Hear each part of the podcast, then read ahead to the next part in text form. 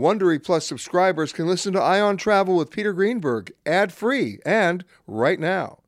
Join Wondery Plus in the Wondery app or on Apple Podcasts. This spring, if you'd rather spend time enjoying your lawn instead of trying to keep it alive, there's good news. TruGreen is the easiest and most affordable way to get a beautiful lawn. All you have to do is water and mow, and they'll do the rest. Weed control, fertilization, aeration, and even some things you might not even think of. They'll do all of it, while you can do literally anything else. With TruGreen, you could have your lawn looking as good as a putting green. That's not hyperbole. TruGreen is the official lawn care treatment provider of the PGA Tour. TruGreen offers a satisfaction guarantee, and they have a verified best price promise, which guarantees you the lowest price with no compromise on quality. You do you. Let TruGreen do your lawn care. Visit TruGreen.com to get the best lawn at the best price with the best people guaranteed. Angie's List is now Angie, and we've heard a lot of theories about why. I thought it was an eco-move. Fewer words, less paper. No, it was so you could say it faster. No, it's to be more iconic. Must be a tech thing.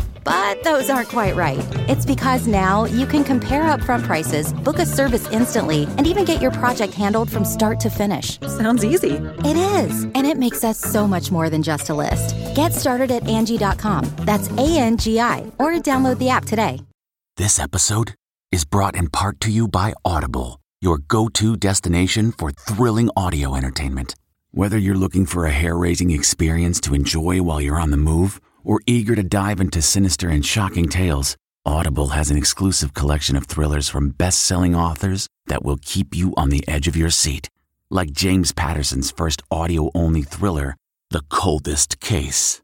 Experience stories like never before, where every chilling detail is brought to life by captivating sound design. Plus, as an Audible member, choose one title a month to make yours forever.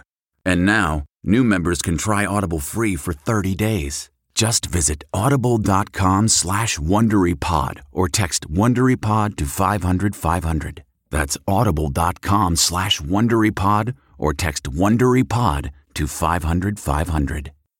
Looking to instantly upgrade your Mother's Day gift from typical to meaningful? Shop Etsy. Get up to 30% off well-crafted and personalized gifts from participating shops until May 12th. This year, embrace your creative side, you know, the side your mom gave you, and shop Etsy for custom jewelry, style pieces, home decor, and extra special items she'll adore. Need something original and affordable for Mother's Day? Etsy has it. Shop until May 12th for up to 30% off gifts for mom. Terms apply.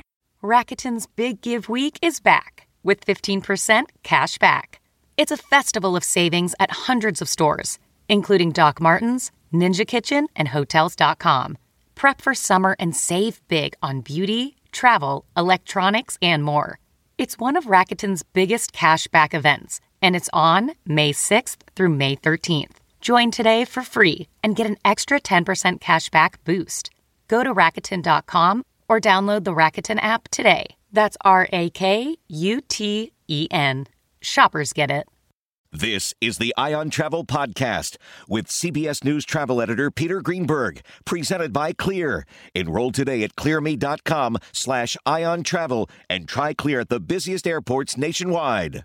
Hi, everybody. Peter Greenberg here, and welcome to another edition of the Eye on Travel podcast. It's a story that's changing direction and intensity every day. The ongoing struggles of the cruise ship industry to sail again in U.S. waters. And it pits the cruise lines against the Centers for Disease Control. While the CDC did lift its no-sail order last November, it replaced it with a conditional sail order requiring the cruise lines to comply with more than 70 design, technical, and procedural changes. The cruise lines claim they've done all that, but the CDC has not lifted that conditional sail order. In the process, the cruise lines are now playing hardball, in many cases moving their ships out of U.S. ports entirely and the jurisdiction of the CDC, and starting to sail within the next 2 months. I'll talk with Kelly Craighead, CEO of CLIA, that's the Cruise Lines International Association, representing a majority of the cruise lines around the world, about the situation and, of course, about what it means to you. Okay, it's time to commit. 2024 is the year for prioritizing yourself. Begin your new smile journey with Byte, and you could start seeing results in just 2 to 3 weeks. Just order your at-home impression kit today for only $14.95 at Byte.com. Byte clear liners are doctor-directed and delivered to your door. Treatment costs thousands less than braces, plus they offer financing options, accept eligible insurance, and you could pay with your HSA, FSA. Get 80% off your impression kit when you use code WONDERY at Byte.com. That's BYTE.com. Start your confidence journey today with Byte. Kelly, this is a great opportunity for us to do a serious catch-up, to go back and look about where everything was a year ago, and of course, bring us all the way through to today. So let's start with a year ago. It was not a happy time in the travel industry. It was not a happy time in the world. The optics in terms of the cruise industry were pretty intense.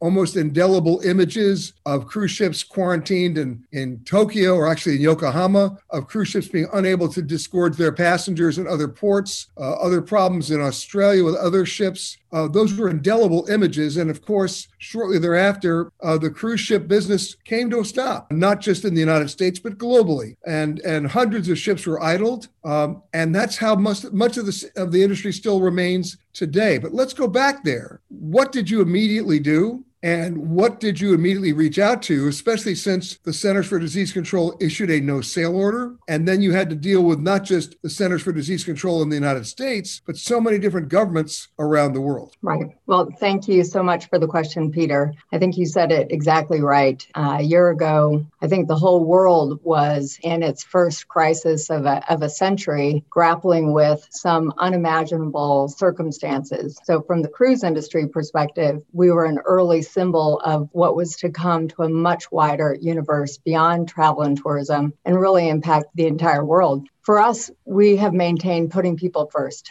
And that is what we did from the earliest moment, working with the health authorities, following their direction, returning passengers, returning crew, returning ships at a time when the whole world was trying to understand what was happening was particularly challenging. But one of the things the cruise industry is so good at, again, is putting people first and really looking for those opportunities, even as countries and borders were shutting down, to work tirelessly to repatriate passengers and crew. And luckily, we had that opportunity to work constructively with governments to be able to return all of the passengers home, and over time, crew, except for those that remain on the ships that have to be maintained. You know, we were really one of the first industries to voluntarily suspend. You know, this from the earliest days of the pandemic, you could see the cruise industry was putting into practice all of the things that we've learned over the many decades about the ability to control the circumstances as best as possible on a ship. So feeling that it was the right thing to do, we voluntarily suspended. And subsequently, the CDC issued a no-sail order for all ships, which we were under then for the next 7 months until they issued a conditional sail order in October.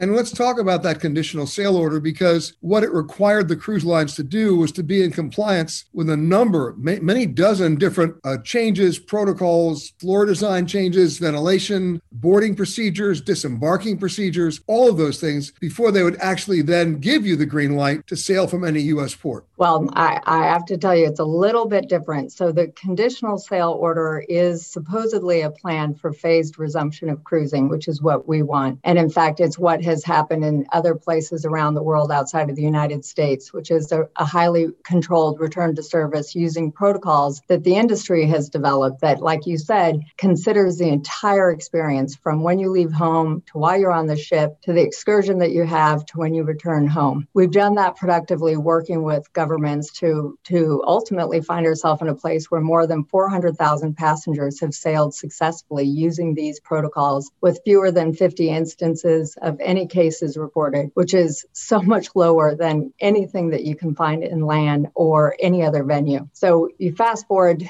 or reverse to the United States, where the conditional sale order, again, is supposed to be a phased return of service. It went into place on October 30th. So far, we've only received the instruction on the first phase, which has to do with the care of crew. And so we see the CSO a little bit is outdated, because when that order was issued in October, it certainly didn't take into consideration how much has changed since last fall, including the introduction of vaccines. And it certainly didn't reflect the experience that the cruise industry is having in other parts of the world. And so again, I think it's these proven protocols that and do as you say, Peter, take into account testing, take into account 100% testing of passengers and crew. In fact, the cruise industry was the first industry to require 100% of passengers and crew be tested. And in addition to that is this multi-layered approach that not only impacts your departure, but your time on the ship. So enhanced medical services, increased ventilation, all of the rest of the things that you see on land, including physical distancing, but also agreements with the places that we visit and the ability to have enhanced medical care on board ships. And so whereas it's been devastating to be suspended and in fact to be the only industry that's currently prohibited from operating in the United States, it has given the industry an opportunity over those first early months to take the benefit of outside experts advising us on these protocols that again have proven effective even before there was a vaccine. So we are looking forward to considering how vaccines, once they're widely available, can be incorporated into our protocols to make them even more robust than they already are. So we do feel that it's been a long journey, and we really look forward to working with the Biden administration to reopening cruising in the United States so it can join some of the others around the world that, again, is finding cruising the best way to see the world. Well, let's go back. Before we get to the Biden administration, let's go back to those 400,000 passengers who did cruise successfully. What were the protocols and the regimes that you followed in conjunction with those foreign governments and those regulatory authorities to allow that to happen? Right. And in fact, CLIA has a COVID policy that details this in some length, but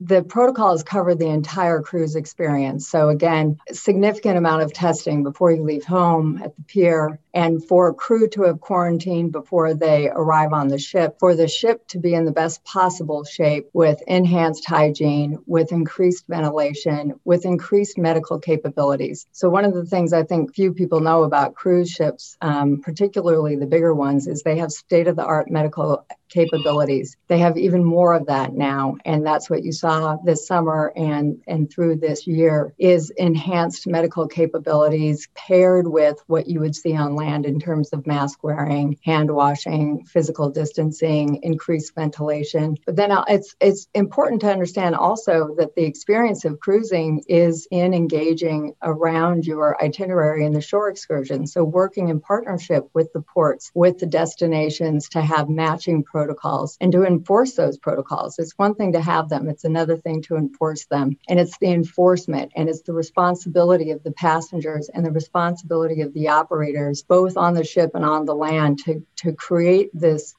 experience where you mitigate the risk of COVID as much as possible. And that's where we've seen real success. And again, the incidence rate that has been reported on the sailings that have taken place since last summer are significantly lower than anything that we've seen on land or in any other venue. So we're pleased with the protocols, and they'll continue to evolve and adapt as the situation evolves and adapts. And so we look forward to having more and more sailing because, again, it is a phased return to service. It's not a light switch. We're not going to go from off to on. It's more like a dimmer. And in that respect, we do see it getting lighter every day. Well, towards that end, the reality in the U.S. right now is there are no U.S. cruise ships of any size that are sailing from any U.S. ports or to any U.S. ports. Canada has closed their ports effectively through February of 2022. So there's no Alaska summer cruise season. There's no New England fall foliage season, just like there was not one last year as well. So that part of it we know. No spring break. Yep. So that part of it we know. There are calls, of course, coming from the cruise lines as well as the governor of Florida to ask the CDC to accelerate their decision-making to allow you to go back in that phased-in program with U.S. ports. But the reality is we're now in April, and people don't decide to go on a cruise ship the day before. Cruise ships don't just miraculously show up at a port the day before. So we're really dealing 4 or 5 months down the road at the very earliest, even if they were to open the ports. So let's talk about what some of the cruise lines have done to still perform to the protocols that you want, but not necessarily in U.S. ports. You have cruise lines like Crystal, you have cruise lines like Royal Caribbean and Celebrity that are physically repositioning their ships right now and taking them to make them home-ported ships, meaning they are going to start there and end there in countries like Bermuda, the Bahamas, St. Lucia, and as far away as Israel. And they can then people will no longer be able to drive to their port cities from the United States, but they can certainly fly there. And those cruise ships are selling out their cabins now. That's right. You have it exactly right. I think obviously our first choice, our sincere hope is that we'll be able to resume operations from the United States. North America is the largest cruise market in the world. Americans love cruising as much as almost anybody else in the world. And the ability for Americans who, after such a long and enduring year, are eager to get out and to be in the outdoors and have the fresh air and to take a cruise, to really be able to have their experience facilitated in a way that is both safe and so enjoyable is driving this demand to get on a ship. And if we can't operate from the United States, clearly there are other places who welcome the opportunity to be a home port where people make that a destination. They spend extra days there. They spend extra money there. And what's heartbreaking to see is that most of these itineraries are going to involve Americans having to go through Miami anyway to get there. So that's why we really want to work with the Biden administration and with the CDC, because again, the world has changed greatly since the original order was issued. Clearly, the state of the public health in the United States is vastly different. We look at the environment around us, we understand that all adults that will be eligible to receive the vaccine in the United States by early May, some indications by the end of this month. We understand that there is a desire to be closer to normal in July. We find it hard to believe that the U.S. could be closer to normal if our longshoremen are not working, if our port operators are not working, if the people who grow and sell flowers are not able to deliver them to cruise ships. You know, this is really a matter of working with the administration to have them understand that we are an industry that is currently prohibited from operating, that we do have a proven track record, that the conditions have changed, and we should be like other travel and tourism as we try to get in that same alignment with trying to reopen by early summer. But as you said, Peter, you know, unlike some of these other venues and experiences that you can have, cruise ships take time, and the protocols that we have in place are complex. And so having ships in the arena, having crew, having the ability to execute against kind of all of the protocols takes about 75, 90 days, which is why we've called for the CSO to be lifted, because we'd like to be in a position, we'd like to have the certainty in May that we'll be able to operate in July, because it's with that certainty that all these jobs can come back. And it's with the confidence that we have mitigated the risk of COVID as much, if not more, than any other industry sector. So we really do see this as a great opportunity to demonstrate that you can do both. That you can provide for public health and you can be a bridge to economic recovery. So we look forward to being part of that good news story. Well, you brought up the two big issues here, public health issue and economic impact. From a public health issue, it's essentially non-negotiable. You're either ready or you're not ready. And so the question is, based on all the months that you guys have been working now to basically redesign protocol, behaviors, physical design, are you ready? We are ready. We are ready. We are set, and we want to sail. Now, having said that, we're now getting into politics, economic impact, the governor of Florida calling for it as well. Of course, that raises issues of jurisdiction and ability to make those kind of rules. Where do we stand now? Because the last I heard, as part of the conditional sale order, you had to do a mock cruise with crew. You had to do a mock cruise with volunteer passengers. I remember, speaking of pent-up demand, that when Royal Caribbean put out a notice that they were planning on doing these mock cruises to be able to basically comply with the CDC rules, and they were asking for volunteer passengers, hundreds of thousands of people said, take me, I'm ready, let's go. Right.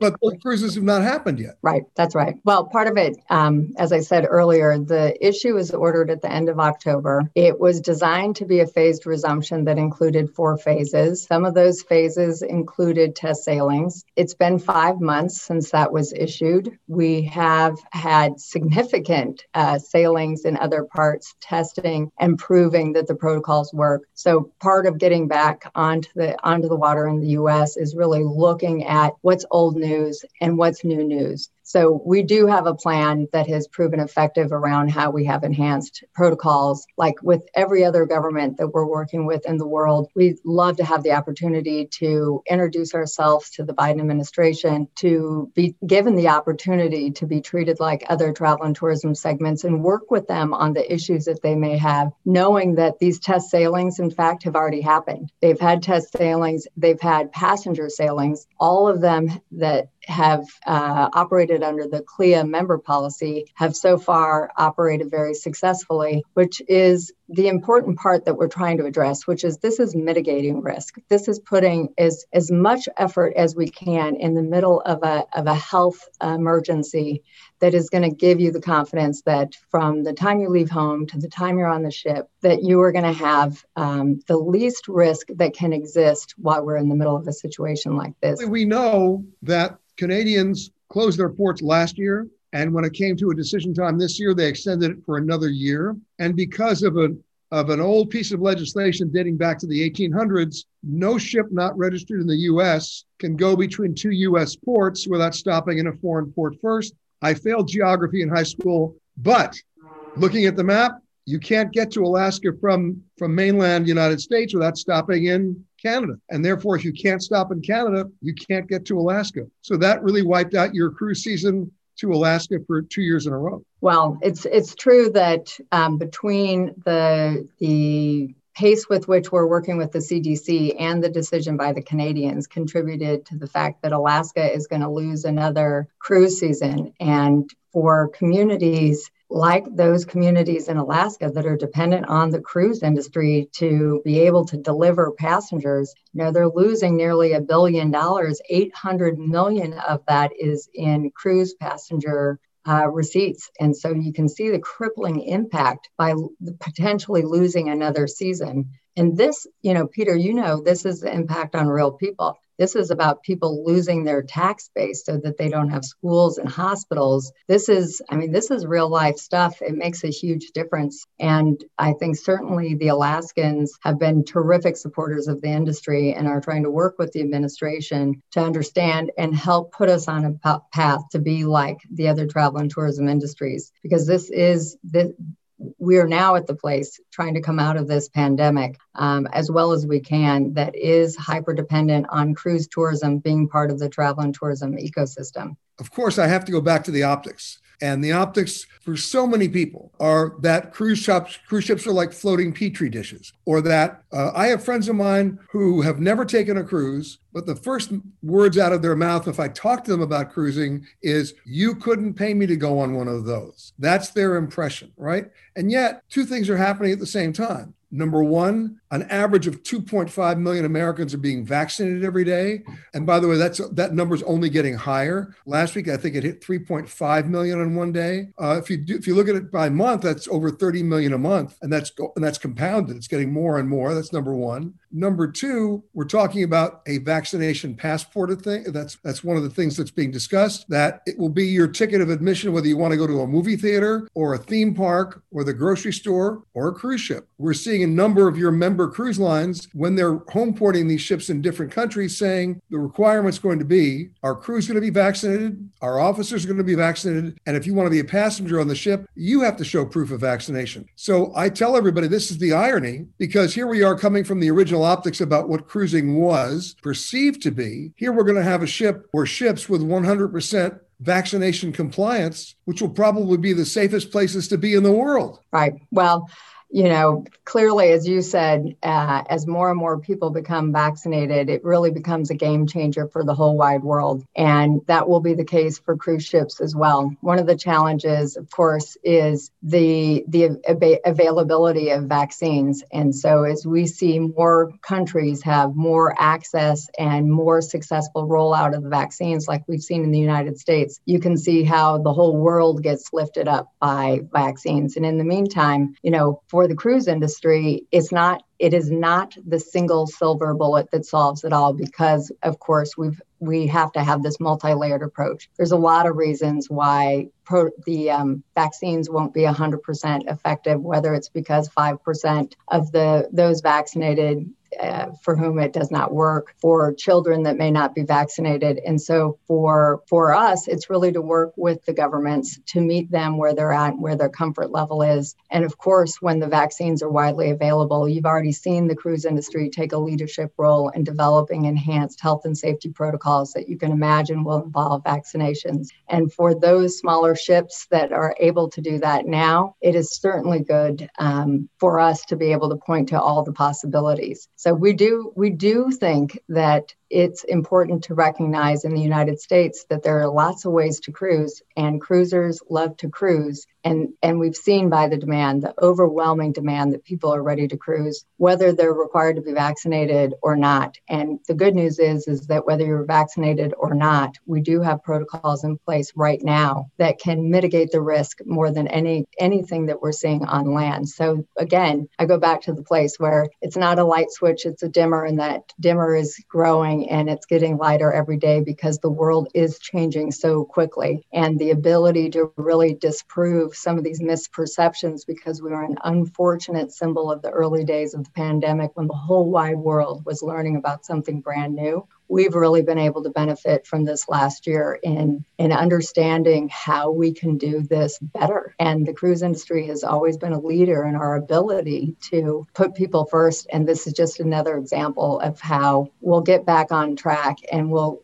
go back to that trajectory where we have to attract those people who are dubious about cruising because they have the misperceptions of it. And that's what I'm looking forward to getting back to do, because as you know, Peter, cruising takes all shapes and forms. And there are all kinds of products out there to meet the different needs of different people. So whether you want a small luxury experience, whether you want a big kind of multi-generational experience so that your grandparents and the parents and the kids can have an experience. There really is something out there for everyone. And what is consistent across all of these different products is the adherence to putting people first and the incredibly robust protocols that exist to protect for health and safety, particularly for our members who have to sign to agree to implement these policies that, again, are going to adapt and evolve as it relates to COVID, but you can always trust that they will be leading the pack compared to anybody else. You know, then there's, of course, the consumer element itself. You mentioned the increase in demand. I reported on this 2 weeks ago, and then I reported on a similar situation just this week where one cruise line put on its world cruise for 2022.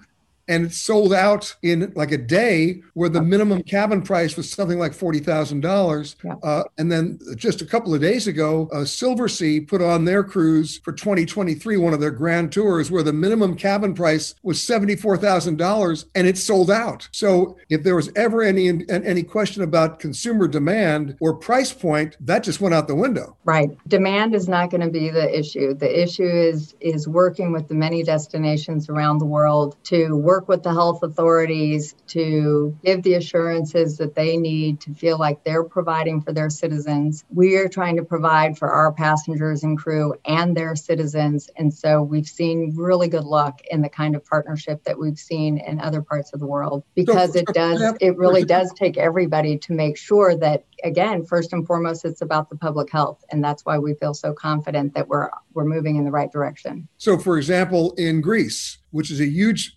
destination for cruise ships, you've already worked with their government to be able to get ready to get ready. That's right. You've done that in Croatia. You've done that in Italy. And right. Even though Italy right now may be in lockdown, they're ready for you now when you're ready to go. That's right. I mean, it really, you know this, Peter, because you're such an expert in all forms travel and tourism. For places where cruising is an important part of their tourism economy. And remember that there are many places, whether it's Alaska, whether it's the Caribbean, in fact, even if it's in Greece, that airlines alone can't get you there. So what is so unique about cruising is that you can go to places that you otherwise couldn't get to. And so in places like Greece and like the Caribbean and like Alaska, they have developed good and strong working relationships with the cruise industry so that we can work together in partnership to address both their needs and our needs in a way that, again, results in a positive experience for everybody. You know, it was working with EU Healthy Gateways and EMSA last summer where they were able to put out an initial framework that really enabled us to then match our protocols and to work together to be in a place where now we can see the UK, who you didn't mention, who has put cruise in the same wave as other travel and tourism industries, so that when domestic tourism resumes, cruising with domestic passengers will be part of that. And as they work towards opening international tourism, we're working towards cruise being part of that. And when we come back to the United States, we're looking for the same thing. We know that many of our colleagues in travel and tourism are looking to open international inbound. We are looking to be part of that. If you think about how, the desperate needs of communities, one of the interesting things, and I'd love one day for us to talk about this, Peter, is I think neighborhoods and communities and cities who never considered themselves really part of the travel and tourism economy have discovered, in fact, that travel and tourism is important to their neighborhood, to their community, and just the number of jobs that are affected by travel and tourism and how that extends to the cruise industry. So for me, I'm really looking forward to being able to use some of these examples of success of the partnership between the public and the private sector to arrive at outcomes that make health officials feel comfortable that they're providing for their citizenry, because that really is the opportunity. It's the invitation that we make in the United States is to, again, work in partnership to both point to what we've proven we can do successfully since the pandemic broke out, but also to realize the changed environment in which we're living. I mean, you said it. I think,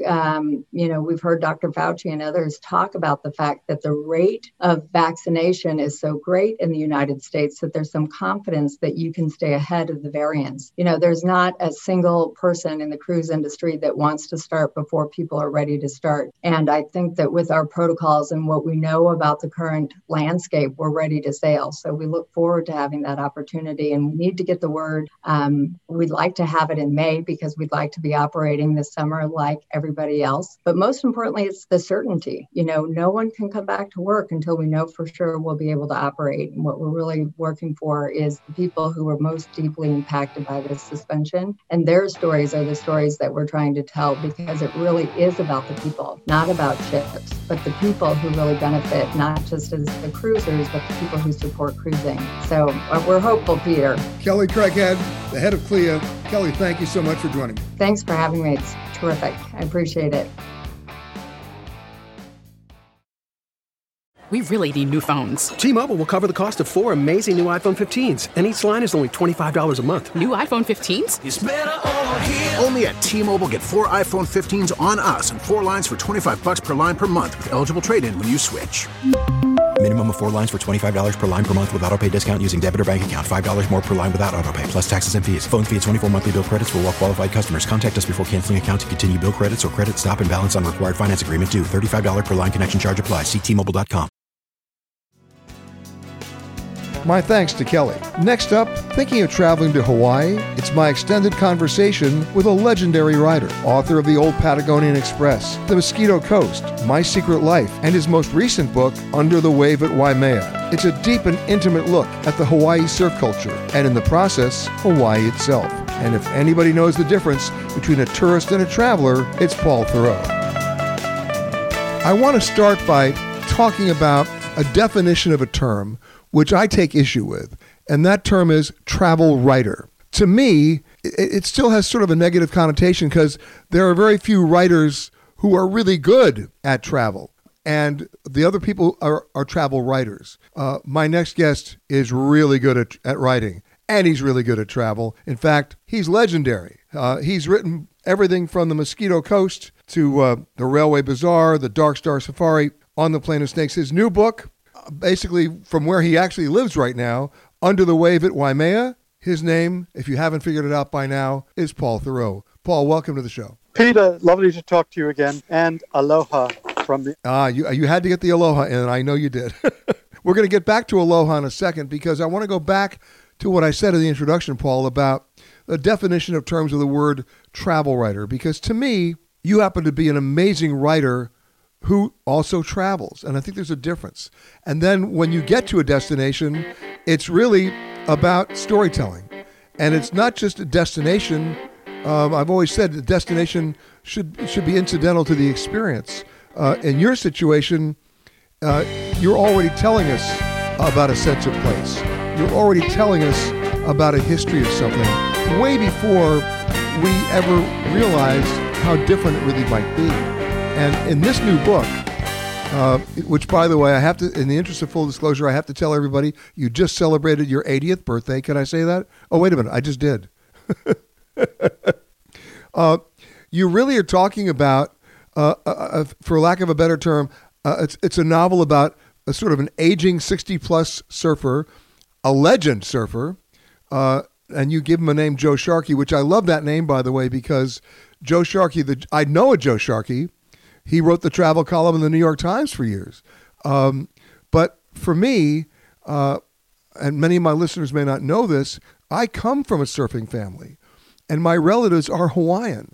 So I had particular interest in reading this book because my uncle was a surfing champion. He was a legendary surfing champion. He's in the Surfing Hall of Fame, but he made his mark surfing the beaches in Hawaii. And on those days, the boards were not the boards of today. They were wooden. They were mahogany. They weighed 140 pounds. They were long boards that were about 14 feet long. I have no idea how I ever carried them when I was a kid. And they had no skeg, right? You went where the waves took you. You couldn't cut. And this is someone in your book who probably grew up with those kind of boards and is still surfing today. Yeah, well, I didn't realize that you had surfers in your ancestry. That's really interesting. Well, the book is about an older surfer. He's a legend, as you say. He's the shark. I'd always wanted to write about surfing because I live on the North Shore of Oahu, and I live among surfers. I talk to surfers. I paddle a canoe, an outrigger canoe, and sometimes I can surf a very small wave with my canoe. But I live in a kind of water world, and that's the world that I wanted to write about. I've been working on the book a lot. Actually, I started about 8 years ago, and it was interrupted mainly by there was a certain xenophobic head of state here who began to disparage Mexicans. So in the middle of writing the book, I decided to write a book about Mexico, and then I finished Under the Wave at Waimea, which is the title of the book. Did you want to talk about? Well, what I really want to talk about is how you get into a story like this, because when you talk about surfing, you're really talking about a culture, and you're even talking about a language. You know, you talk about Under the Wave at Waimea. Well, in Hawaii, there's legend and there's myth, and everything has a name. You know, when people in Hawaii say they want to talk story, they're not kidding. And, right, every wave has a name. That's right. Every break has a name. That's absolutely true. And a surfer knows the island not by towns. They wouldn't say, well, he lives in Haleiwa, or he lives in Waialua, or Mokulea, which are towns or small communities. He would say he lives at Rocky Point, he lives at Velziland, he lives at Chun's Reef, he lives at Lani's, he lives at Poena Point, which are specific waves. He lives at Pipeline, they would say. Or he lives just near Pipeline. He lives near Sunset. And I think this is probably true in California, where you are now. I mean, I think that people would refer to the surfer to the surf break as a destination or as a place. And the water is a place. If you live in an archipelago like Hawaii, with a bunch of islands, the land. I mean, for example, the Kaivi Channel runs between Molokai and Oahu. That's where a lot of canoeists, people with canoes like myself, that's where they paddle, and there's a certain race. So the sea has a name. Places on the sea have a name. It's not just water out there. It's a specific type of water, and that's the other thing, is it's a type of wave. So the wave at Pipeline is different from the wave at Poena Point. Oh, you're not kidding. You're not kidding. In fact, I made a mistake once. I will tell you this. I learned how to surf in Sandy Beach, and I survived that, and that gave me a false sense of confidence. And all my relatives are Hawaiian. They took me to the North Shore, where you live, and they took me over to Sunset. And I rode one wave and one wave only. And, you know, I grew up in New York. And if you surf in New York, which I did out on Fire Island, If you fall off the board, yeah, you get creamed, and then you stay down for about 20 seconds, and you pop up. If you are in Hawaii at sunset and you fall off the board or get creamed, the waves are basically saying to you, "You're not coming up," and then it throws you onto the beach like some beached mammal, and with sand in every crevice of your body, and you say to yourself at that point, "The gods have sent me a message, and the message is don't go back." You can watch, but you can't go back. And that was my first and last experience at sunset. But you know it, because those are crazy waves. Very, very big waves. And Pipeline has a very big wave. Not only that, but Pipeline is famous for having a reef that's kind of a shallow reef. So if you get dumped in the wave, you're likely to do what they call a face plant on the roof and on the reef. And you could seriously injure yourself. People die. I mean, very experienced surfers die. Waimea, for example, which has a very big wave, drownings are not uncommon. They're not uncommon, even among pretty experienced surfers. So as a subject for a book, I mean, you can see there's nothing better. We've been speaking with Paul Theroux, novelist, it says here, travel writer. We're going to get back on that. And the author of Under the Wave at Waimea. Paul, the question I asked right before we went on the break is, for a period of about a year, for many people, maybe even 14 months for more people, nobody was traveling. You weren't traveling, but you weren't like sitting around. No, as a matter of fact, I did travel. I spent the summer in Cape Cod, Massachusetts, where I spend most summers. And virtually every weekend, I drove up to Maine, to the Maine coast, where we have a weekend place. And spent time on the road. The traffic was a lot lighter than normal, and I didn't feel confined at all. And then at the end of November, around Thanksgiving, I drove from Cape Cod to Pasadena, California, 3,000 miles. I did it in 6 days, 500 miles a day, staying in motels. That was a road trip just to see what the country looked like in the middle of a pandemic.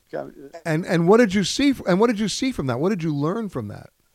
Motels were very empty. I mean, you go in and you say, "Do you have a room?" They said, "We have, 200 rooms." So I brought my own food.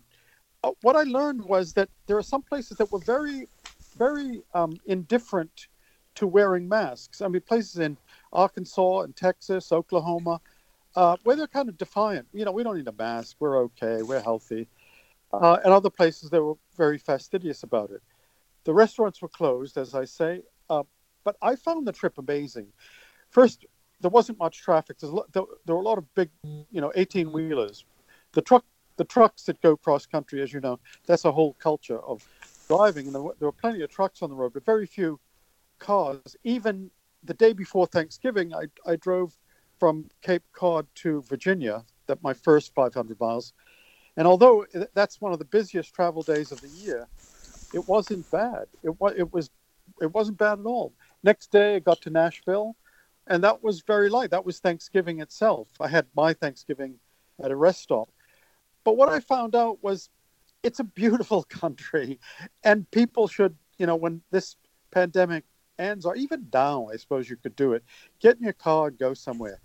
You don't need to go to Istanbul. You don't need to go to Bangkok. You don't need to go to South America.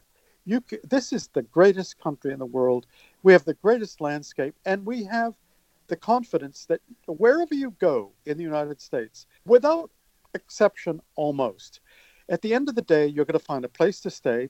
It might not be grand, but it'll be good, and there'll be a place to eat.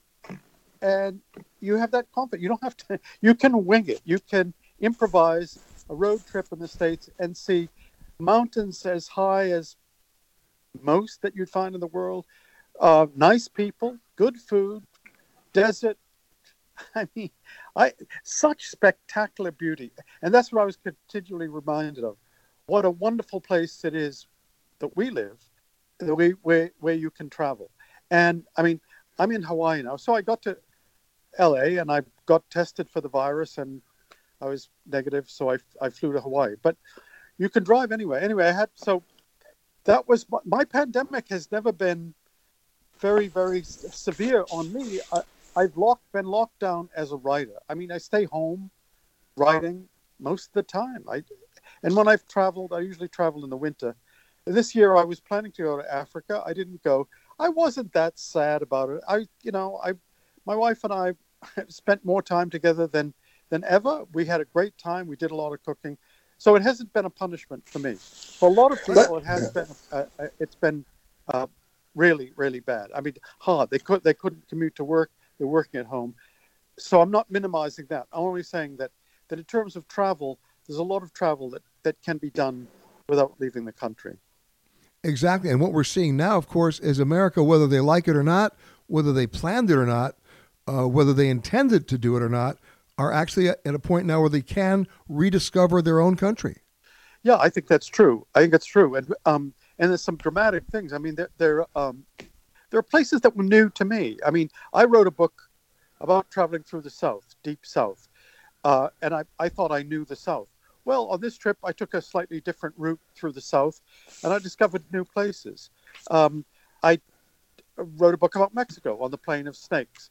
I spent a lot of time on the border and in Texas. But this time, I went through North Texas, Amarillo, and that was all new to me, too. I mean, I was on I-40, and I stopped at Amarillo, actually, and looked around. I saw a part of Texas, and I saw there's a huge canyon in the Panhandle, almost as big as Grand Canyon. It's the second largest canyon in the United States. I hadn't known that it existed. I looked at that. So there's a lot. Even if you have done a lot of traveling, and you think you know it, there's much more to see.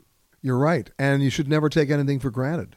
But I want to go back to your writing, because your approach to writing from a physical point of view is something that I do myself. You're writing a lot in longhand. You're writing on a pad of paper. You're not using a computer. No, I don't. Well, I use a computer to do a final draft. I type, but my first draft is always written by hand, and that's the way I've done it. I mean, it worked for me when I was young, and it's a way, particularly in fiction, I need to slow down and write. And if there's something's unsatisfactory about it, I rewrite it. I sit down and I recopy it. People think that's laborious. Well, writing is laborious. Writing is difficult. If I had a column for a newspaper, I might sit at a computer and write the column. That's a different kind of writing. But the thought and the density that goes into fiction writing, the kind of, the kind of reflection that you need is you can't write it fast. No one can write fiction fast. I don't know anyone that ever has done that. So it's slow, it's laborious, but you get results doing it the way I do. And fiction or not, you're writing a book against a backdrop of reality about a destination that you're learning more and more about every single day. So I guess the question is, what did you learn about Hawaii in the process of writing this book? I learned a lot, actually. I've lived here more than 30 years, and I didn't dare to write about it for the first 10 years. Through the 1990s. I wrote a book about the Pacific, the Happy Isles of Oceania, and I wrote a little bit about Hawaii, but I didn't know it then. Hawaii is a very, very difficult place to know intimately. You think you know it. You're having a Mai Tai in Waikiki. You think that's the essence of it. And it's a lovely experience, but there's so much more. There are subcultures here. Every part of this island that I'm on, Oahu, it has a different climate, has a microclimate, has a different ethnic identity. I mean, up the road is Laie. It's mostly Mormons. Down the road is Waipahu, another town, mostly people of Filipino extract.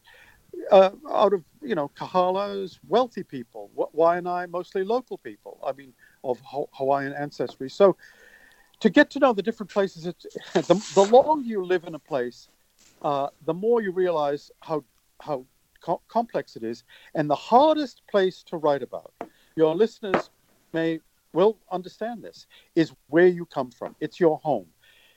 It's not hard to write about Bangkok. You're writing about a surface. You write about temples and gongs and flowers and people and the canals and all that. And so you go there and you think, well, you write about Bangkok. But try to write about your hometown, wherever it might be. Wellesley, Massachusetts, Dubuque, Iowa, Brooklyn, wherever it might be. It's really, really hard. So I live here now, and as I've lived here. So around 1998, 99, I wrote a book called Hotel Honolulu. And that was a book that is mainly about the city of Honolulu and particularly Waikiki.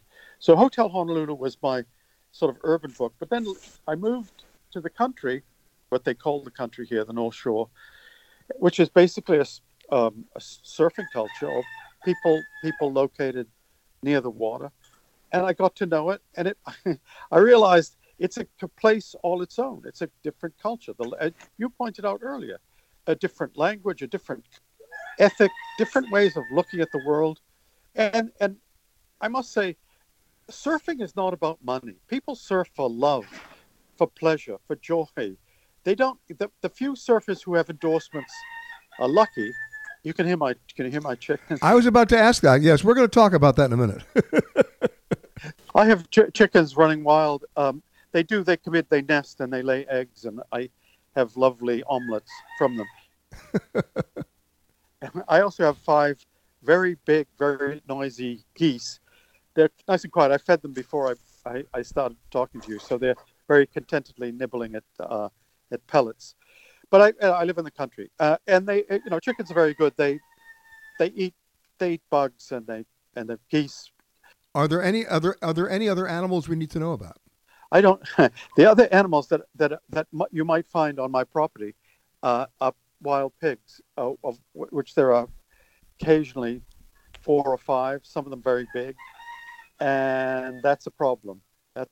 But we have ways of dealing with the wild pigs. We often turn them into smoked chili, but very delicious. But lately, they've wandered away. It's been very dry, so they're somewhere else at the moment. Well, it's good. They've avoided the transformation into dry chili. I got it. But yeah. But now you're about to travel again, I hope.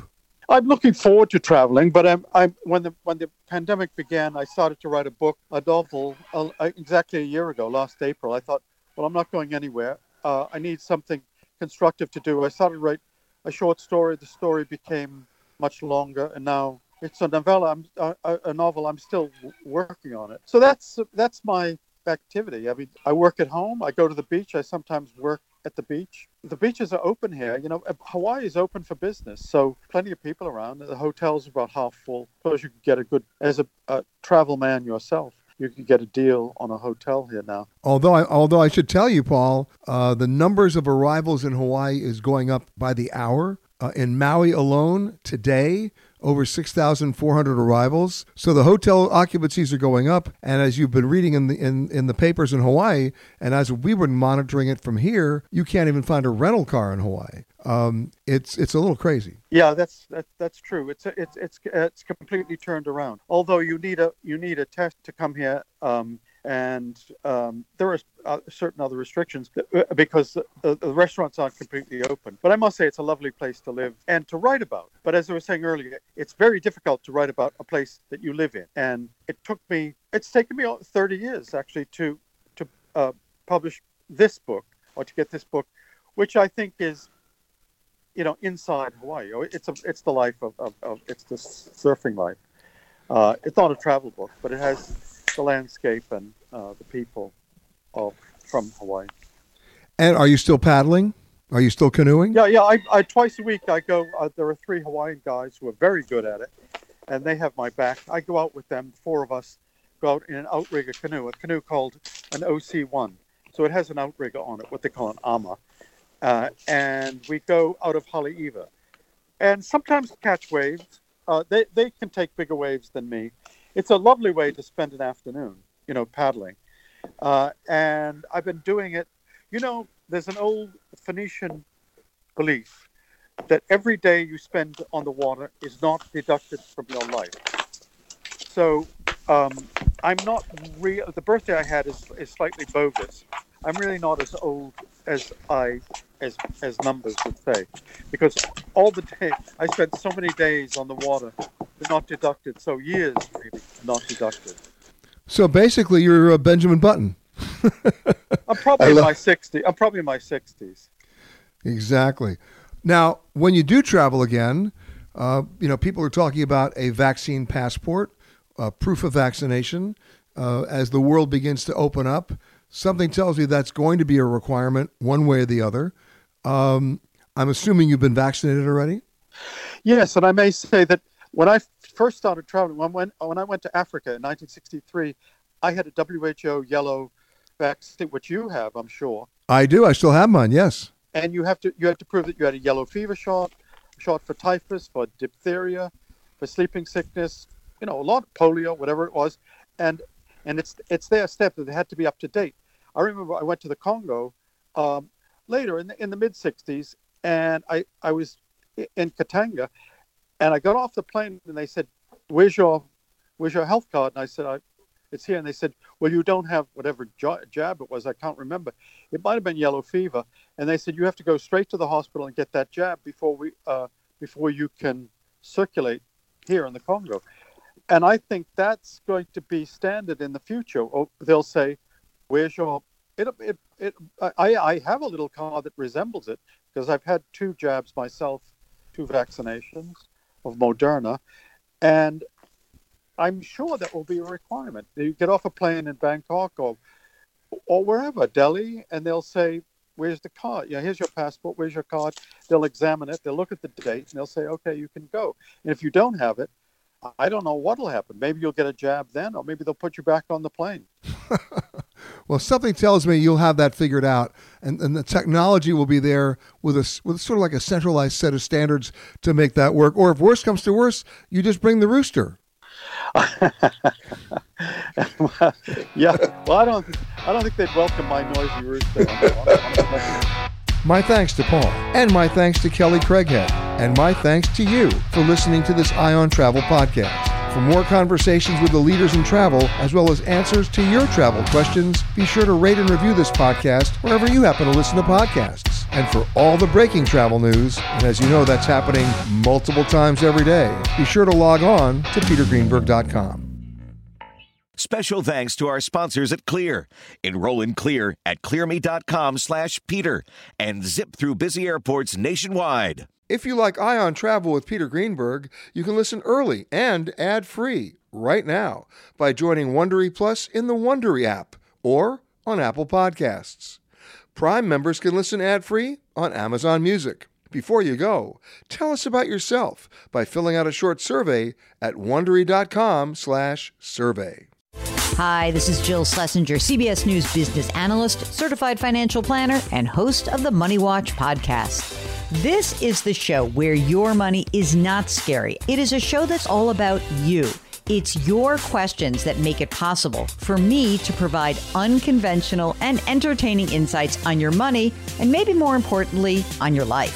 Follow Money Watch wherever you get your podcasts. You can listen ad-free on the Amazon Music or Wondery app.